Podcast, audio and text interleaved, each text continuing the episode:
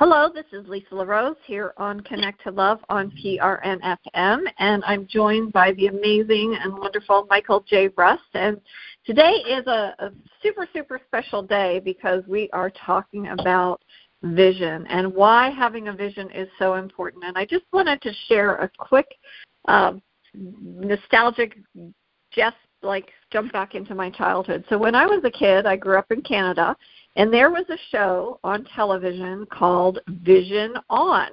And uh, it wasn't until Michael and I started talking about what it means to have a vision that that sort of that thought about that television show popped back up into my mind. And as a kid, I was always fascinated because they would start the show with writing the name Vision and then a capital O N, and then they would write the mirror reflection of it right next to it and then turn it, and it would look like a frog. And I was always, you know, I always tried to practice doing that so that I could learn and sort of see the world differently. So when Michael and I were having this talk, conversation about vision and what it means, it popped back into my mind about this program. So I look back on the, the wonderful world of the internet to find out a little bit about it, and if my memory served me right. And what I discovered that it was actually a British television show that was designed for deaf children, which as a child I had no idea um, that it was done. Um, and they did the show live. And so the concept of the show basically was that everything was either done in pantomime or without speech. Uh, they encouraged the audience members to send in paintings and artwork. And as the show progressed, they started getting cl- close to twelve thousand drawings of children from children every week. And so they had a lot of, you know, limited staff, so they started inviting grandparents to come in and sift through all of the, the different images. But I found it so fascinating because as they were sort of really very much pioneers in different visual techniques, they would do a lot of different animations and things that would really speak to uh, children that were hearing impaired. And I'm sure back in the days, it's, I think it, it launched in, in nineteen sixty-four, which predated my birth, but it, it just, uh, it grew. And by the time that I was able to watch it as, as a child, but they used, you know, trick uh, photography as a child. It introduced me to what sign language was and live action. It, it just sort of seeing things in a different way. And I think that's really what having a vision is all about, you know, looking at your life and seeing things in a little bit different way. So I would love to welcome Michael J. Russ, and who does see life in so many different and unique ways. And so welcome, Michael. I'm so excited and eager to explore this conversation with you. Thank you so much. Um, you're also always awesome and fabulous to do this hour with. And, you know, the concept of vision, you know, we had had some prior conversations about it, uh, is it's such a unique topic. And I kind of, I tie this to your imagination, vision, imagination, uh, so we can kind of cover all the, the bases, because um, having a vision for yourself, a unique vision for yourself, your life, um, from the maybe the smallest stuff, maybe like when you, uh, a vision for your day, uh, how you see your day going, uh, is uh, is important, because it kind of gives you some mental pathway that you can follow, and uh, it, it sets up your energies, in my view, to to focus your attention or focus your energies on various things that you'd like to do. If you um, if you uh, imagine, uh, let's say, envision something for yourself through the day, uh, how your day might go, uh, you can write a list down of, uh, like I do many, in many cases, I'll write a list of, of some things that I um, expect to happen that day. And then, so I can I can focus my energies in, in making sure that I'm uh, that they, they actually do happen, or that they come close to happening. It's just a, a matter of focus, I guess, a focus and attention on them. Um, with regard to my own dreams, uh, and it's important to dream. It's important to have a, a vision for yourself um, from that perspective of where you see yourself going. And I I I got to tell you, I'm one of those people. Was never one of those people who ever knew what he was going to do. Matter of fact, mm-hmm. I'm sixty-four years old. I'm still saying that. I don't know what I'm, I don't know what I'm going to do with the rest. Yeah, yeah. sixty-four years young. sixty-four, sixty-four, six. I, I, I, sometimes I just tell people, no, I, I just, I've six decades. That's all. Six. It, it seems to be less, you know.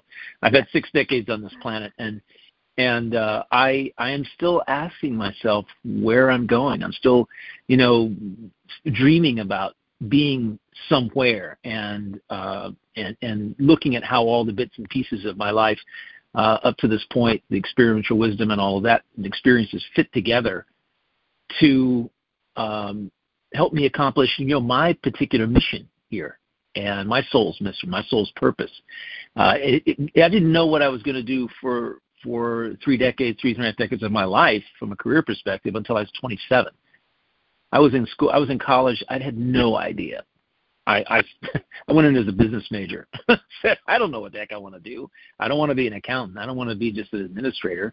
I don't know how this will play out, but I'll go through the motions of getting this, this these particular uh, classes under my belt, and maybe I'll figure it out.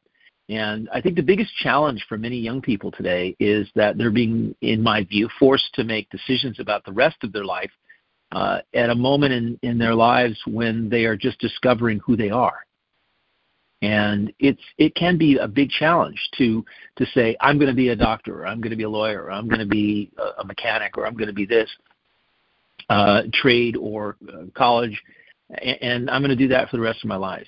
If, if, if you are unaware of what your gifts and talents are, you're not tapped into them, you haven't figured out what brings you a, a deep sense of satisfaction in your life, it is it can be a challenge to create a vision for yourself over the long term. And I was just kind of letting things unfold, uh, kind of floating through life to and, and, and seeing uh, how the pieces kind of fit together. And I can look back on it now, and it all makes it all makes perfect sense as to why I was driven to guided to one place or another, and uh, the people I met, and how one of those particular people in, in particular helped me um, develop the career I've had for the last thirty-eight years. Um, and, you know, I think we were, I, I was, I was watching something the other day, and this is kind of what, what sparked this, this, this conversation about vision. And that is that you don't know, everybody wants to put the nail in the coffin. They want to, they want to know exactly what the dimensions are, what the, the depth is. They want to know all the little particulars before they can step into uh, step forward. And really life is about having a peripheral vision of what you want to do, and then stepping into the unknown. You have to step into the unknown. You have to step off the cliff and trust yourself. Have faith that you will land. You know, it's um, uh, it's it's just a, a, a faith in, in yourself, a, a belief in, in your ideals or your your what's coming to you, your vision, so to speak, for the future. It's important to do that because the sooner because if you if you're not engaging in something uh, that you uh, engaging in the unknown or, or taking a risk, you really aren't giving yourself the full opportunity to experience your life and to evolve way beyond the person you are today. Would you agree? Oh, so so so much. So when you were speaking about that, Michael, I, I think about all of you know what came to mind is actually your photography, because you take Photo- photographs from your mirror. And when I think about that, it's like objects in the mirror are closer than they appear. So mm-hmm. oftentimes there are things that it's just shifting that perspective. Yeah, you're going forward, but there's things that are going on in your periphery that if you just expand that focus, it, and it's sort of like speed reading, right? If, you, if you're reading word by word by word versus whether you're reading blocks of words, and also what you're comprehending. So I believe that when you have a vision, you can uh, have a large vision, but you can also chunk it into smaller goals, smaller attainable goals, that so you don't get discouraged, because no matter what it is in our day, we are all going to come up with some sort of roadblock. I don't care what it is. And sometimes, uh, you know, you can laugh about it later. I just uh, had a, a challenge with a poor guest uh, that was staying with me, and I said to her, um, she had just an, an awful thing that unfolded in her life, and I said, you know, I know it, things seem very challenging right now, but if you look back, I'm sure a year from now, you'll see exactly why the universe arranged things the way that they did.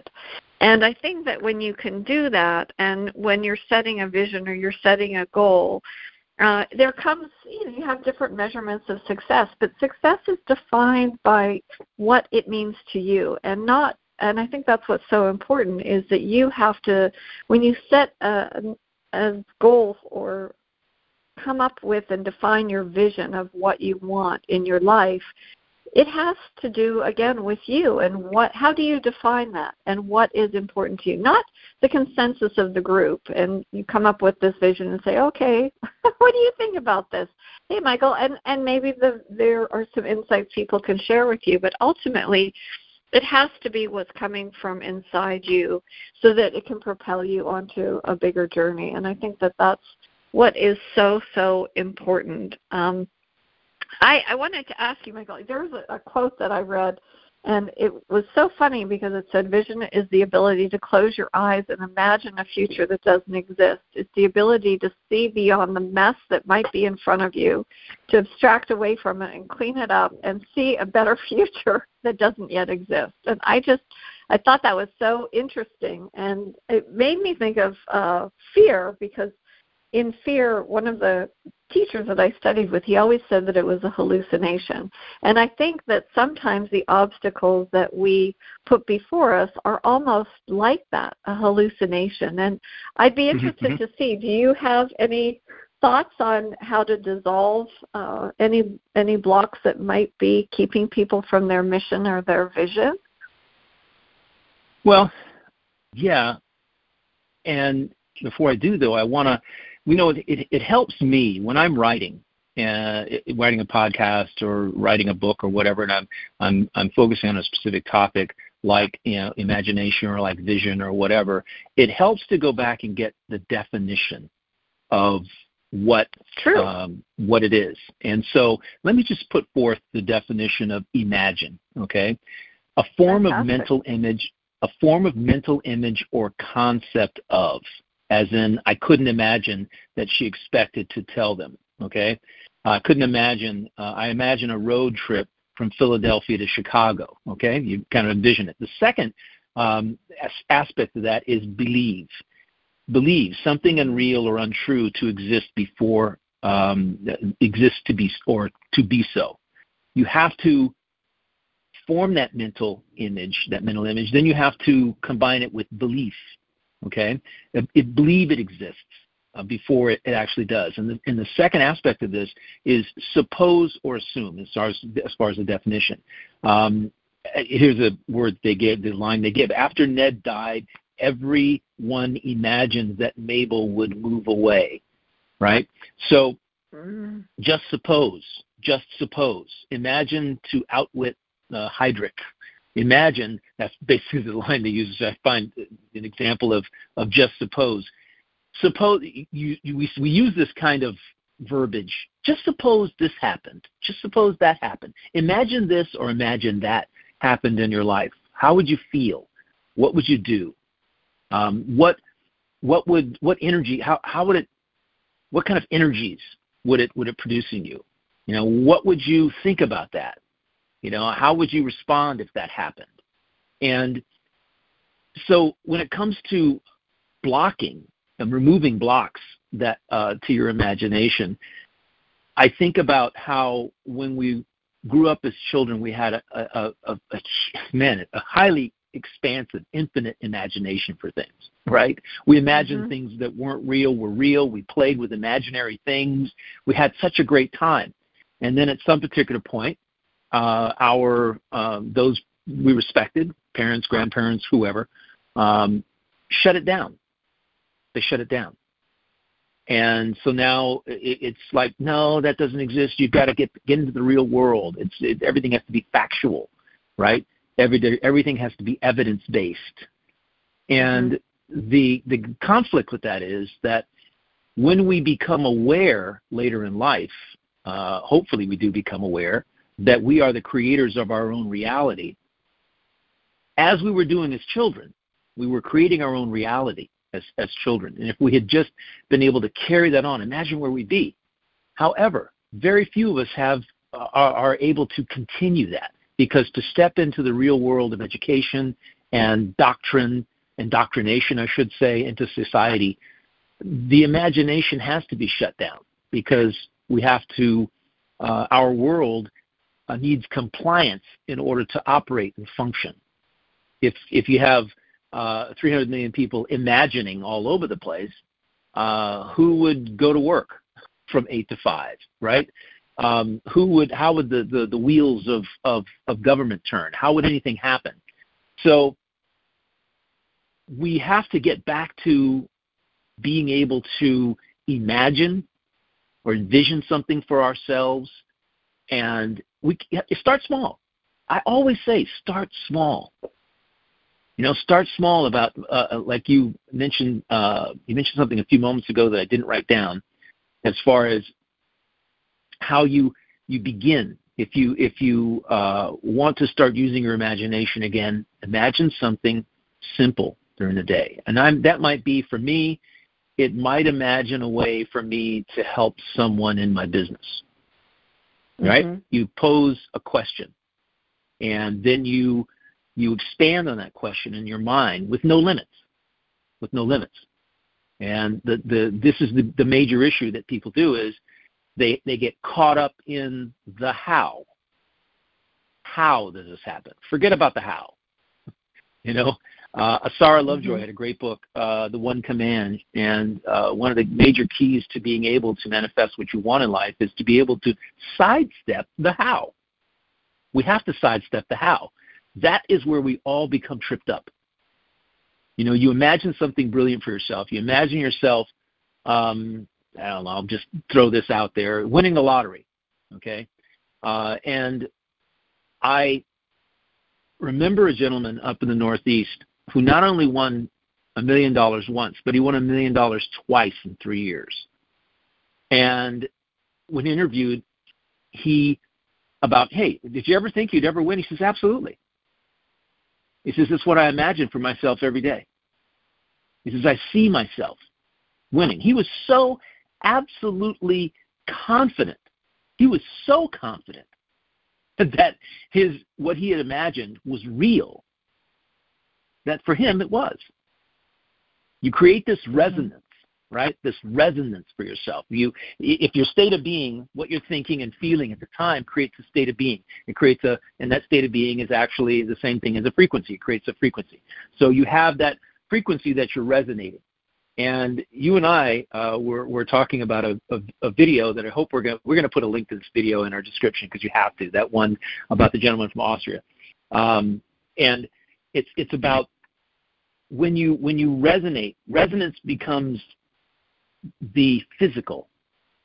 Your resonance can become the physical. What you're resonating, you know, what you're what you're thinking about, imagining, what you were imagining, the energy that you put into it becomes your state of being that resonates a frequency, and that frequency can become real. It's a fascinating twister, so to speak. Um, oh, absolutely. It, it is. It, you, you, you'll sit there. It's a conundrum, I guess, when you think about it. it. It can be. You sit around, you think about this, and you go, wow, I want to be the best swimmer in the world. If I cannot envision myself being the best swimmer in the world, and I can't feel what it would be like to be the best swimmer in the world, and I don't see myself finishing first in the in all the heats and in the final, if I don't see myself doing that, how am I actually going to be able to do it? Right. It's it's part of the building block of, of achieving a goal, a dream, or intention. You have to envision. You have to imagine mm-hmm. yourself, put yourself in that first person, in that scene. And this is what trips people up, because they get caught right. up in the how details. But how am I going to get to that point, or how am I go- – you know what? Your state of being, your resonance, your, what you're imagining, and what the energy created from that creates the circumstances that help you get there. Right. All you have to do is be alert. Then you have to – there's a big key. You've got to be alert to what's going on around you. You've got to have that as we talk about peripheral vision, to be able mm-hmm. to see the things and see the big picture of how things are coming together around you. Because if you ask the universe, it, basically imagining is asking the universe to produce this for you.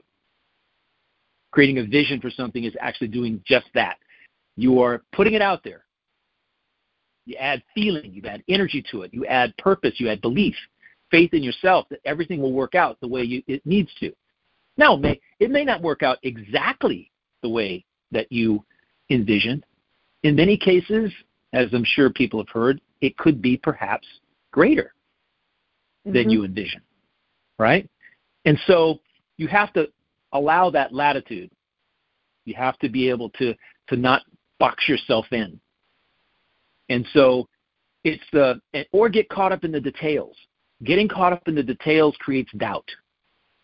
Right. Doubt is the killer of intentions, goals, and dreams. Doubt. That's just doubt. You have to have zero doubt. You have to have, have complete faith and belief in yourself, and then remain aware and alert to what's around you that, that is manifesting to help you get there. And years ago, back in the, when I was in my twenties, I, I was basically focused on seeing myself being in a place where I could make, uh, you know, back then it was all about uh, being able to buy a house and, and uh, create a life and the whole nine yards. And I figured to do that, I'd need about one hundred thousand dollars a year in income. And I was making nineteen. And so I'm going, got to get from nineteen to one hundred. So I need an opportunity. I need to manifest an opportunity. I need to have, have to envision myself doing something, being in a position where I have an infinite ability to to create the, the wealth that I wanted, to accumulate the wealth I wanted for myself in a way that helped people. Because I'm not the kind of person that would want to, you know, beg, borrow, and steal to make one hundred thousand dollars a year. I, that, the morals, it doesn't fit with my ethical and moral nature. Mm-hmm. And I hope it doesn't fit with most people in the world that were listening to this program. You know, that, like, you know, because that always comes back to bite you. I, I, I learned oh, something early really. on. Yeah, if you tell even the the, the slightest fib to, to, to get something, to, to mm-hmm. get somebody to do something, if you lie to somebody, um, tell a half-truth, at some point in your life it's going to come back to you. If you, if someone else is involved, if you, if you uh, were greedy and you told a, a, a white lie, a full-on lie to actually get somebody to move in a certain direction so that you could make money, you could benefit in some way, it's going to come back to haunt you. And even if it's not involving money, if it's involving relationship, if you set up a relationship in the context of a lie, it will eventually explode. Mm-hmm. Or implode. The whole situation will do just that. It's best to be completely and totally honest. You know, it's it's interesting. We we we're going to do eventually a show about relationship, but I always like to throw relationship in because relational connection is the foundation of absolutely everything uh, that we do in life. And it's the it in, in my view, it's the purpose for why we are here. Relational connection helps us evolve. It helps us grow beyond who we were yesterday and who we are today. Mm-hmm. And I told somebody the other day who was in a, a relation, relationship quagmire, I told him, I said, look, I said, you're half my age and you have to learn this. You have to learn that in relationship, communication is the key. If you're establishing a relationship, you have to communicate. You have to let them know where you're coming from, and you have to ask them where they are coming from. This is not a difficult conversation. And you have to do this before you become intimate. Best to do it then, because the problem then is that you, your intimacy is a, I'm not even thinking of the word right now, but it's a, it's it's an implication of something greater than what you perhaps are willing to give. And you don't want to put yourself in a situation where you are causing somebody else distress because you weren't honest about where you were in life. Now, if you're in a situation where things unfold, you, you're you're going to let things unfold. You're fully open, fully willing, and you want to find out if this is something that, that is purposeful and meaningful and can last and has legs, then great. However, if you are in a whatever you're feeling, you need to communicate it. There's a way of doing that. Uh, unfortunately, our schools don't teach the art of communication. And in my view, that's the most important uh, skill that we can learn. If relational connection is the foundation of our evolution, we need to be able to communicate with people. And somehow that gets lost in the mix. Yeah, you can write, you got an A in English, but that doesn't mean that you can communicate how you feel to another person. I, I, it boggles my mind that this doesn't exist in our world today. It has that it's not seen as being valuable, but it is the most valuable skill that you can that you can actually obtain, and I call it um, in a, in relational diplomacy.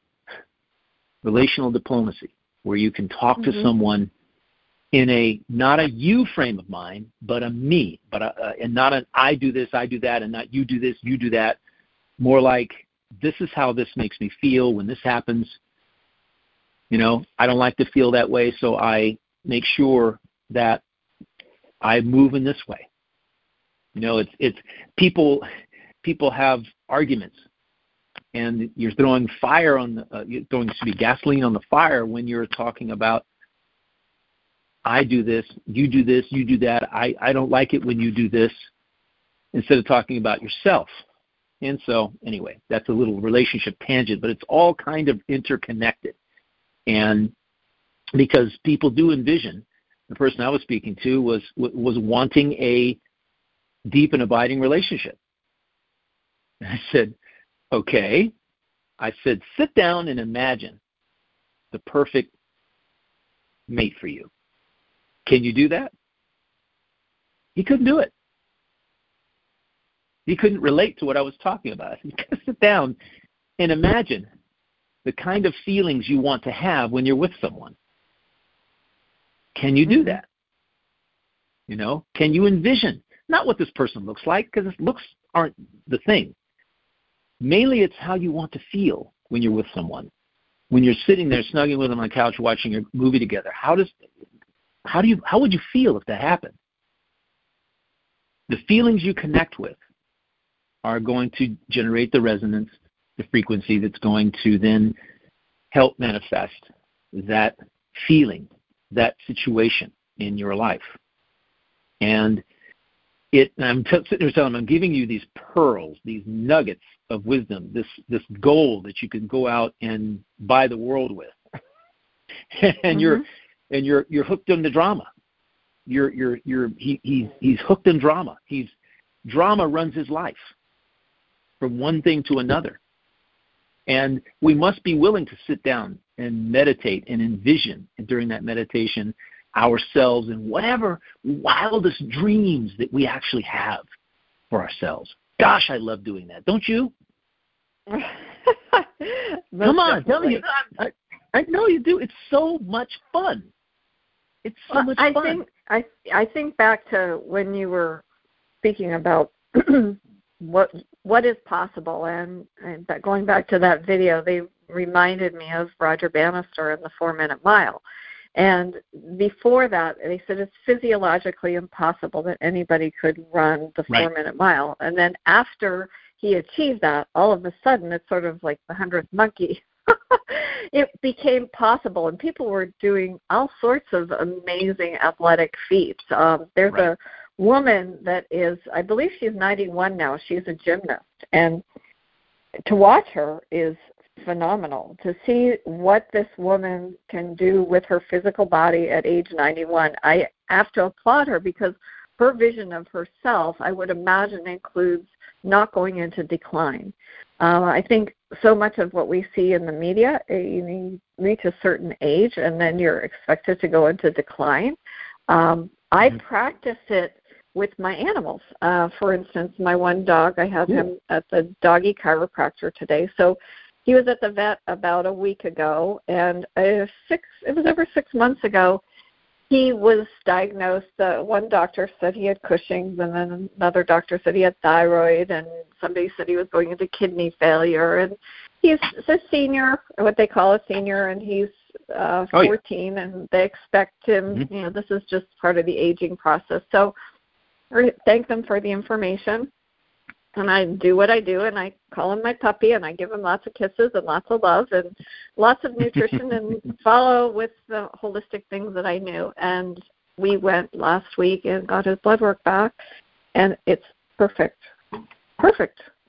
No issues awesome. whatsoever. Um, no kidney, oh. lots of kidney function. All of his values have reversed themselves.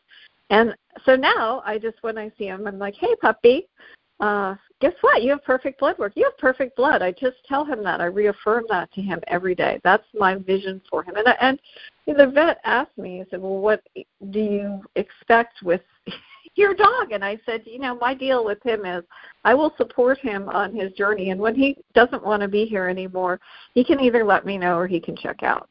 But if exactly. and I, but I see it for so many individuals. They they see themselves not well. Um, whether you're, you know, the vision that you want for yourself is wholeness, happiness, wellness. I go back to what what is it that we think? Um, what do we believe? I love that you brought that up, Michael, because uh, when I was at we still have to wear masks certain places, and on the front of my mask is the word believe.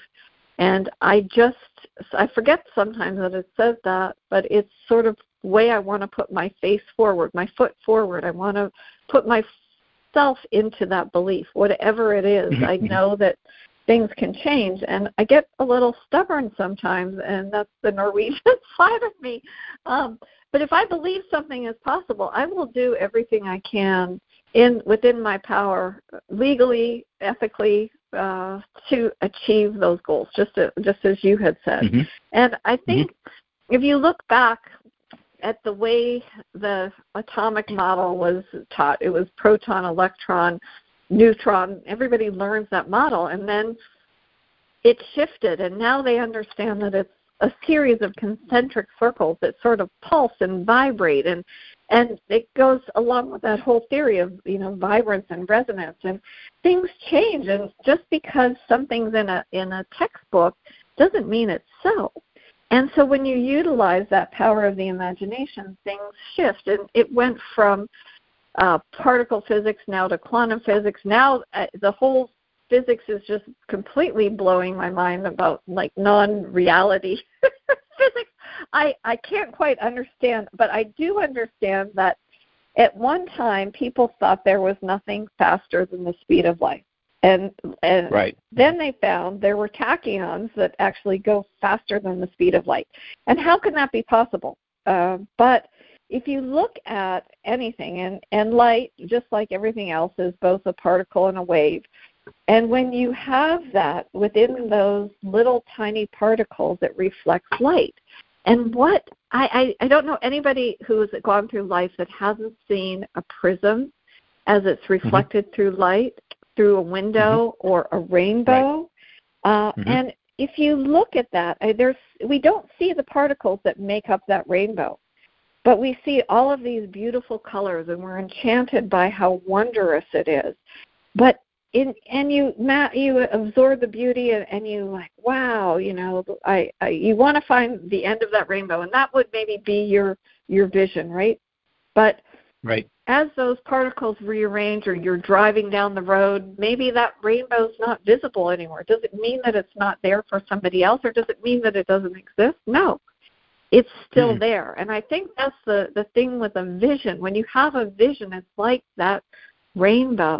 What, where, how do things arrange? How do you, how do you choose to see? What colors are most uh, poignant to you? What do they, you know, vibrate and, and inspire you the most? Um, I, I just, and I think too, when you have, and this goes back to a lot of the older teaching, you know, there is no beginning and end. At the end of the day is the sunset, but eventually there'll be a sunrise. And within that time frame, there is darkness, right? between the mm-hmm. sunset and the sunrise, and but it's still there's wondrous stars. And I was just watching something, uh, and it was oh my goodness, it was about the Polynesians and how they were amazing navigators. Um, they right. were they they traveled at night. They used mm-hmm. the stars to get where they were going, and they I think they the the this little sh- short that I watched was on an island. It was about a Pitcairn Island where there's only forty people that live there. And it was sort of the people that landed there were the survivors from Mutiny Bounty. on the Bounty. Right. Right. Mm-hmm. And there was, I think, uh, you know, they kind of kicked Captain, Captain Bligh off, but they went to this island and burned their ship, and they had to make things work. And I, I, First of all, that wasn't even in my consciousness until I watched this little video about how, and it was just fascinating to me, uh, the flora and the fauna, and that this whole world exists beyond what I can even see. And it makes me want to travel there. They say it's not easy to get there. It takes like four days and lots of jumping over hoops. But now I have a vision mm-hmm. of some other place I'd like to travel to. I don't yeah, know when it's going to happen or how I'm going to get there, but that's that's a new little blip on my radar because I would love to experience that. I'd love to experience what it's like to be in, in a space where it takes three months to get supplies and see wondrous things and see how people forge uh, a new path. It, it just it's fascinating to me. But I love that. I thought, I'm like, I have to learn more about this navigating at night by the stars and thinking about, you know, the because the the Pacific seas are not calm, and to be able to be doing that, mm-hmm. and, and they didn't have, the Polynesians, I'm sure, didn't have big vessels. I think they traveled in wooden things. I, it's just, it's it's a new area of exploration for me. But um, yeah, it is. Yeah, so, the, the whole so Michael, concept. what, yeah, I would say, like, for you, like, if you were uh, envisioning a rainbow and all of the magic that it brought into your life, what what would you see as um, the direction, or where would it take you in your travels, I guess, is what I'm asking. I'm not articulating well, I apologize. You're talking about, you're talking about where, do, where is it in the world that I would like to go, that I see myself going and imagine yeah. myself being? Okay. Yeah. Um, it's funny because I told you I set up a vision board um, for myself, something I've been meaning to do for years. Uh, and I had given it a lot of thought, and I started putting together things for it. And I read a lot of travel magazines, Condé Nast and and, uh, um, and uh, the other travel magazine. And um, I, I read about a lot of places, and some of those places I've been, some of them I've been close to but never got there. I, I really, I'm fascinated with, uh, with Egypt, uh, Egyptology. Mm-hmm. Uh, very fascinated by. Uh, I'm, I just I just bought a we just bought airline tickets to go to Turkey again next uh, September fifth, uh, oh, twenty twenty-three. Yeah, uh, that would be the fourth time I'm going back. Uh, however, the first time I'm seeing some places I haven't seen in fifty years uh, to see how much they've grown. And there are um, three archaeological sites that I'm going to visit that I have never been to. Uh, that wow. are, um, yeah, that are that just fascinate the heck out of me, um, and because I'm I'm fascinated by uh, the Greco-Roman culture, uh, the art mm-hmm. that was created, the mosaics, and um, there's a city, uh, there's a city over there uh, that I meant to look up for somebody and I haven't done it yet. Uh, that is uh, north of Syria, about an hour and a half to something like that, north of Syria, in the in the in the mid portion off the uh, Mediterranean. That is has the biggest street mosaic in the world. Wow! And yeah, and they built this beautiful hotel above it. I mean, a modern oh my gosh, structure. That's got to be magical. Wow! Yeah, so you've got this. Yeah, glass walkways that walk around this thing, and you can see it. Oh my! And uh, I want to bribe, I want to bribe the, the archaeologist in charge to be able to take off my shoes and walk down in the, on the street, um, and uh, give us a give us a personal tour of of this uh, this long street and that it is underneath this uh, that this hotel is built on top, big glass building.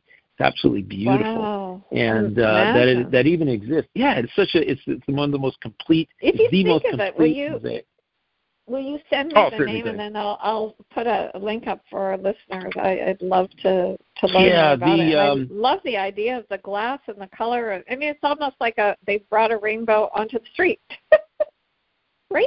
Yeah, it's uh, yeah. I mean, it's it, it um, uh, it, it's one of those things that you um, you think about and you go, wow, I'd like to go there, and that's really how it, how it happens. You know, I mean, you you otherwise how if you can't envision it. envision yourself, you know, being there and making it happen, it, it won't. Uh, the city is, hold on just a second, the city is called, uh, hang with me just a second. Nope, it's not Antioch. Um, bear with me just a second. Uh, yeah, the city, the city is in the southern portion. I will, uh, I will, um, figure out, I, I almost That's saw it a second ago. So what are, yeah, what are the other two sites that, that you uh, are intrigued by? One is, the other one is, is called Göbeklitepe, which is a, uh, Göbeklitepe is a, uh, is the oldest, oh, it's called Antakya, Antakya, mm. A N T A K Y A, Antakya. And uh, it's, uh, uh, it's a, It's a, it's a beautiful, vibrant city, and uh, it's got this this particular thing. Now, the other one is is near us, this place called Sanlurfa, two kilometers kilometers out of Sanlurfa, which is which is northeast by about, I'd say, an hour's drive, uh, hour hour and a half drive, not even that maybe, from uh, Antakya, and it's Göbeklitepe is the oldest settlement. It's it's the oldest. Um, settlement being excavated right now. It's uh, twelve to fifteen thousand years old, uh, mm. where we're talking about a settlement that has uh, carvings and um, it's there's mounds there. It's sort of like a Stonehenge kind of thing. They they they carved these uh, beautiful uh, fifteen foot high um, uh, blocks and out of uh, a, a quarry and uh, drug them however what their distance was, and, and uh, it's one of the oldest settlements being excavated right now in the world, uh, where there was uh, active, um, no written language. However, it is so advanced and astrologically advanced on top of that, you know, because things are all set up with the stars, coordinated with the stars. But it's a mound, the one mound, and there are fifteen other mounds that they haven't even, they're, they're not going to get to for, for for decades.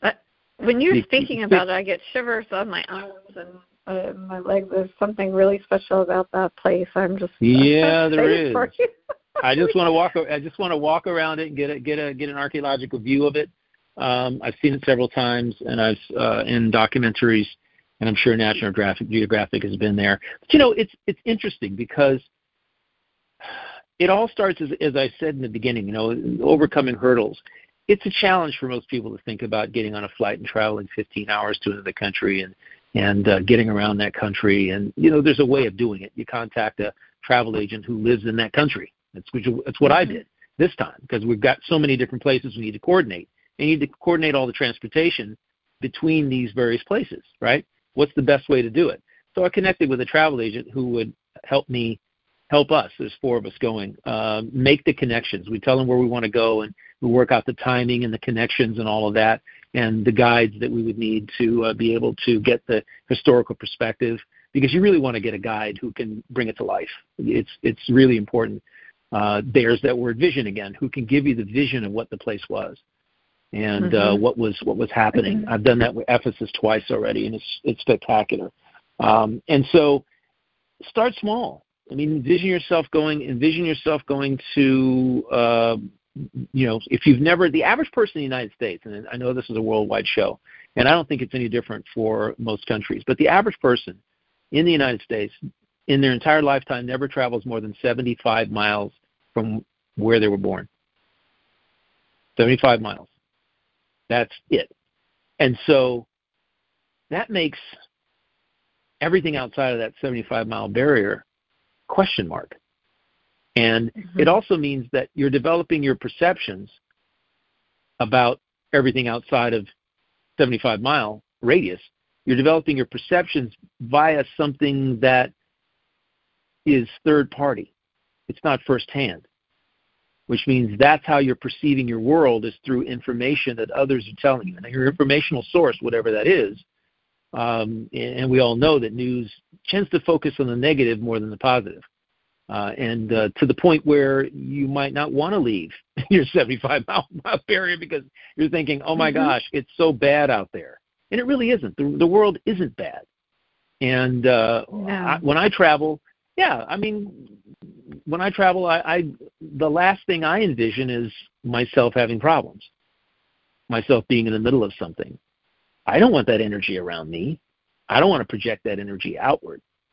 I've never been pickpocketed. I've never had a problem with anything in any of the travels that I've had. However, I not only do I not envision that, I envision things going perfectly. I envision where I'm going and that I have assistance from, you know, whatever, my angels and guides, that I, you know, I remain alert, I remain aware, and I um, ask questions and stay away from places that have been known to uh, have negativity involved with them. In other words, the, the, the part of town that could be the most challenging, no, we just don't go there. You know, it's it's not it's not worth the risk.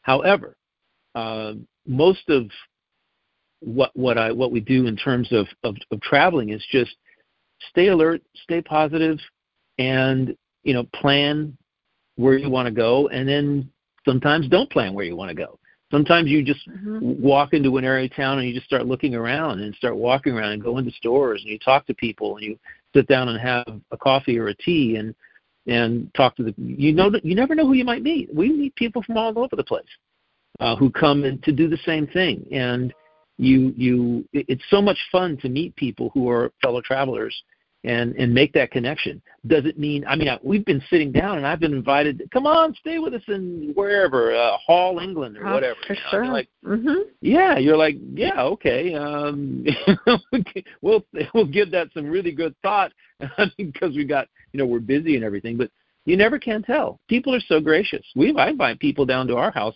all the time, you know, that we yeah. meet. Uh, who who are, are either coming to the United States, and, and when, when Europeans and people from around the world come to the United States, they come for about four four or five weeks because the the country is huge. We go to there for a week, ten days, and don't really get to step into the our comfort zone with the place. We don't get to relate to people, and it's all about going on a bus from one place to another and seeing a thing and then going back to the hotel, eating whatever, and getting on a bus again and going to see a thing. Um, but the real the real depth, the real treasure is is is the people that, that live in those places. And luckily mm-hmm. I've I've had the ability to, to be in Germany and stay there and live there for a while and, and actually meet people and, and uh, go to places, the non-touristy places, and connect, especially at a golf course. I had a great time playing golf in Germany. Um, and I met so many wonderful, wonderful people. I joined a club for a while uh, and uh, got to meet a lot of people. And I got to be the, you know, it's really, it, here's something that, that's always interesting. And I told this story in, in my audiobook, uh, Zero Adversity, and I think I probably told it on the show. I'm African-American. I'm black. So the places that I go in the world, generally, uh, I grew up going to places and living places in the world where we were the only black family. And so I have always kind of considered myself, as I traveled, sort of an ambassador for the U S and um, uh, for other African Americans that are out there. And so I always, I, I am, I am literally, in most cases, I'm telling you, I'm going to go to Turkey for, for twelve days, and I'll be the only black person from America that is in any of the places I ever go to.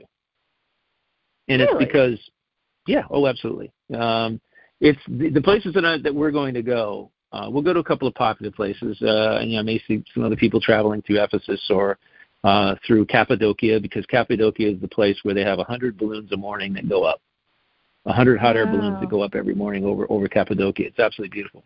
And when I went there fifty years ago, there were no balloons.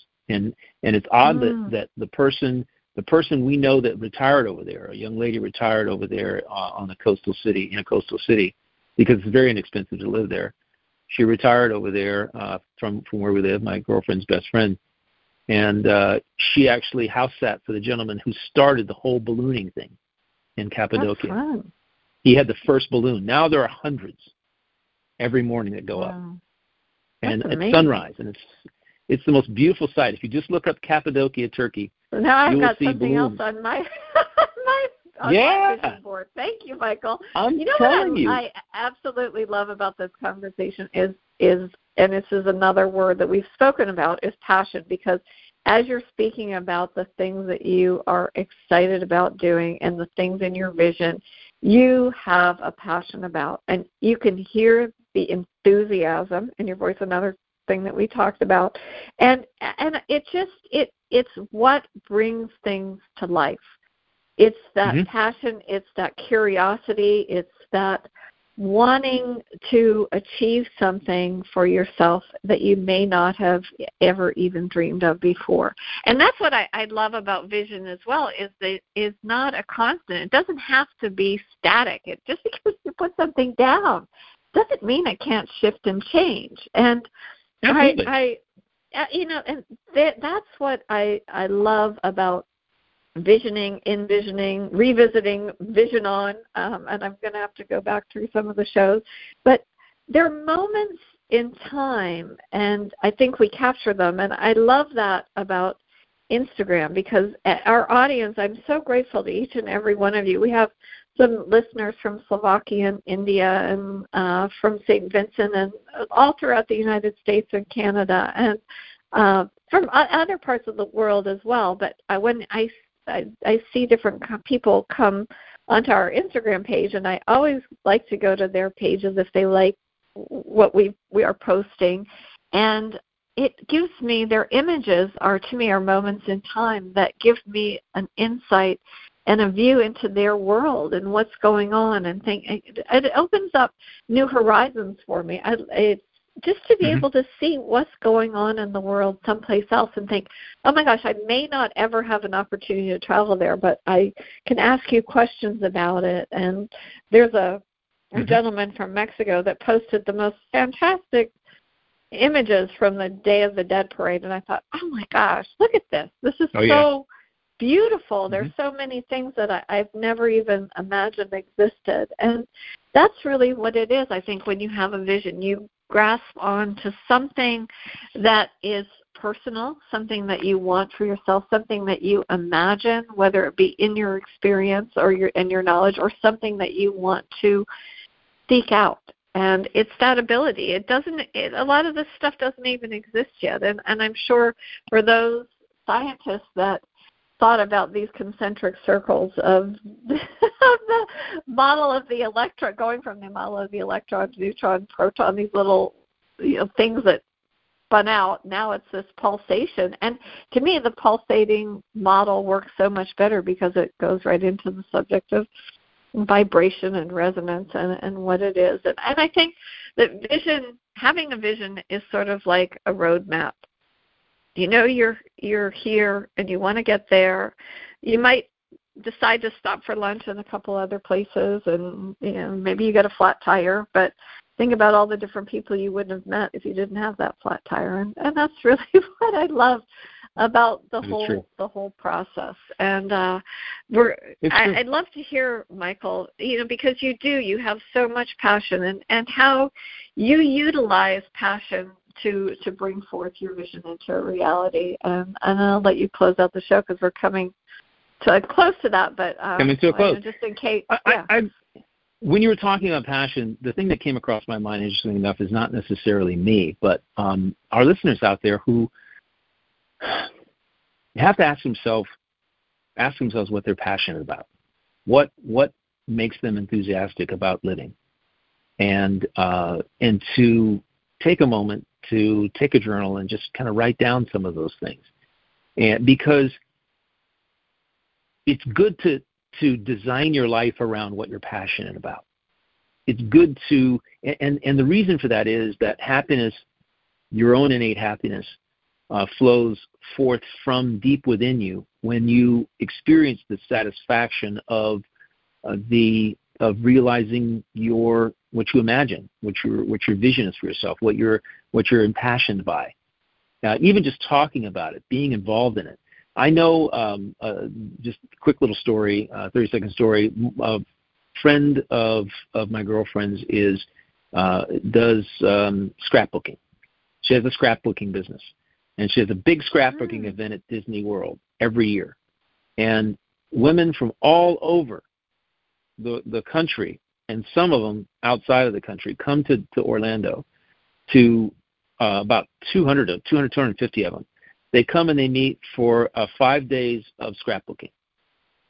And the scrapbooking place is open twenty-four seven. There's food. Uh, there's there's fellowship. There's conversation. It's when a bunch of people come together and they participate in something that they're extremely passionate about or impassioned by.